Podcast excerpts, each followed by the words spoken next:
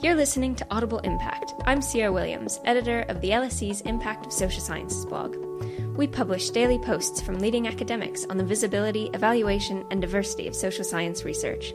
Visit us at lseimpact.com. In this podcast, we explore pro social behavior, putting the me search in research, and what the 18th century chemist Louis Pasteur has to say about impact.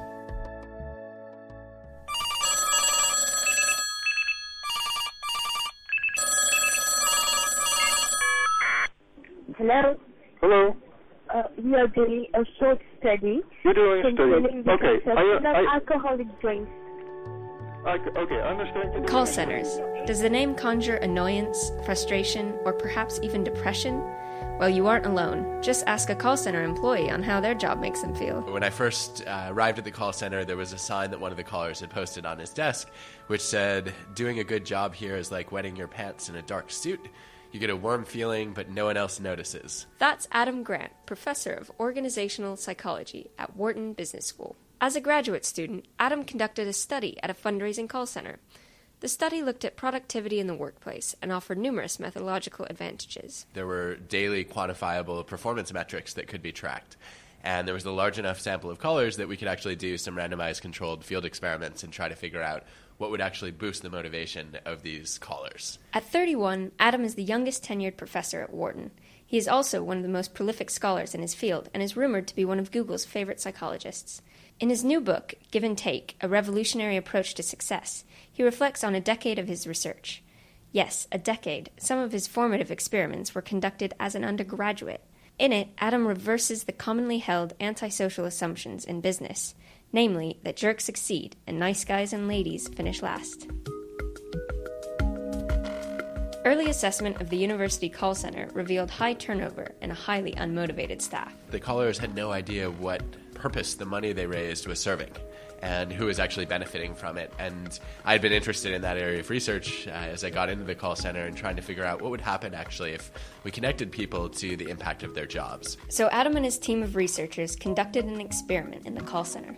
We randomly assigned some of the callers to meet a scholarship recipient who had benefited from their work. And that was the beginning of a series of experiments to try to figure out okay, why does it matter to be connected to the people who benefit from your work, and, and what role does that play in our, our motivation and our job performance?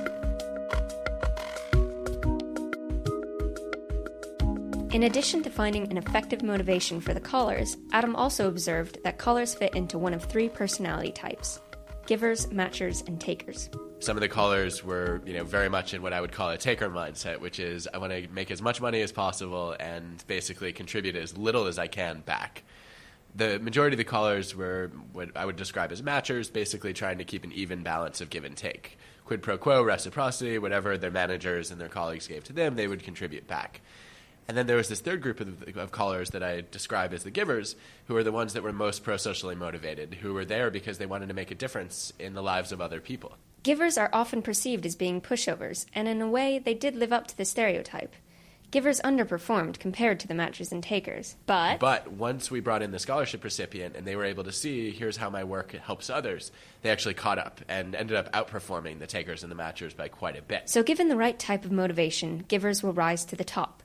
In the case of the call center, this meant corporate fundraising revenues dramatically increased, which raises the issue that companies may be able to exploit pro social tendencies in order to extract more out of their employees.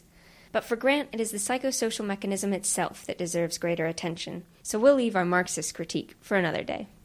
Rather than being profit driven, pro social motivation is about cultivating deeper and more reciprocal networks. Givers are much more likely to form meaningful connections to help in a way that shows genuine concern and care, and then also to help a much broader group of people, which then can facilitate, obviously, access to creative and innovative ideas. So, what determines whether a giver is a winner or loser? Adam's message is give, but not to the point of martyrdom. The failed givers are the ones who don't have any concern for their own well being or their own accomplishments. And they end up basically becoming altruistic to the point of self sacrifice, where they put other people so far ahead of themselves that they either run out of time and energy and, and burn themselves out so they can't get their own work done efficiently and effectively, or they end up becoming doormats and pushovers at the hands of takers because they're, they're basically willing to help people who are ready to take advantage of them. In fact, Adam has a hang up about his work being seen as a mere study of altruism. I did get introduced a while back as the guy who studies altruism in the Temple of Greed. And I didn't know which I was more offended by calling my research the study of altruism or calling Wharton the Temple of Greed.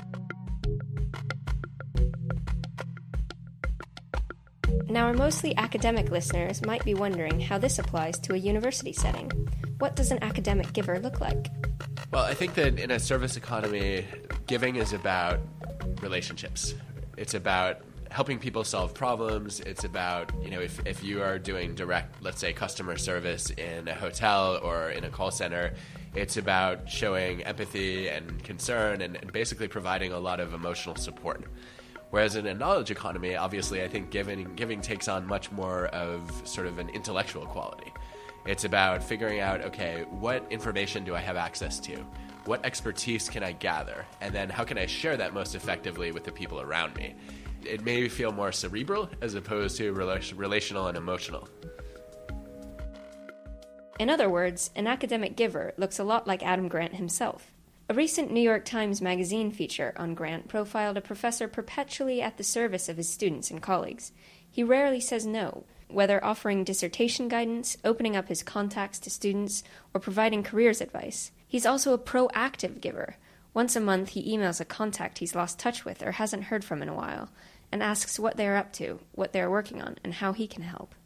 So, is Adam advocating for people to be more like him, the endless giver, through his own research?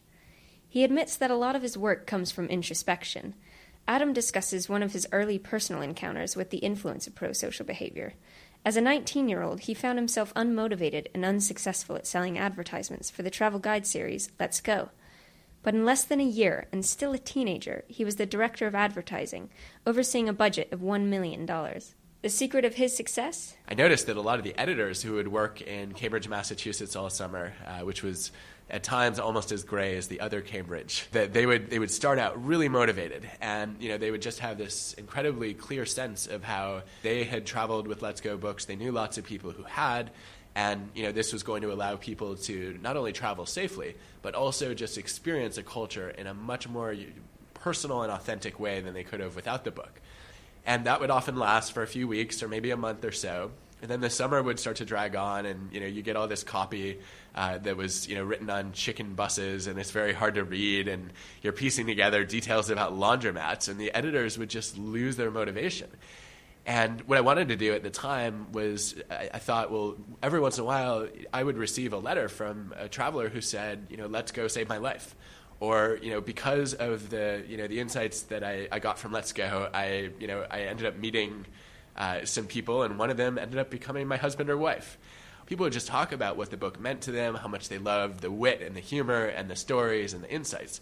And I thought that the editors really lost sight of that and they were disconnected from their impact. And that experience was what ended up inspiring me to begin studying relational job design and pro social motivation and, and really got me wondering what would happen if I connected the Let's Go editors to the actual readers who are benefiting from the books. His experience at Let's Go became part of a prolonged interest in pro-social behavior, and he continues to juxtapose his own experiences with his research.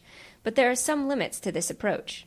I, agree with Dan McAdams, who has made the point that you know sometimes it's really short-sighted as a field to only do research. That if we can't escape, you know, our own sort of foibles and trials and tribulations and puzzles, then we might miss out on a lot of what matters in the world. And so I think it's important to also say, you know, not just what's interesting and vexing to me, but let's also figure out what are employees and organizations really struggling with, and you know, what are the kinds of, of phenomena that, that are really powerful in their experiences. Let's study those too. So it's clear that Grant's own personal investment in the benefits of pro-social behavior is a key feature of his academic success and impact.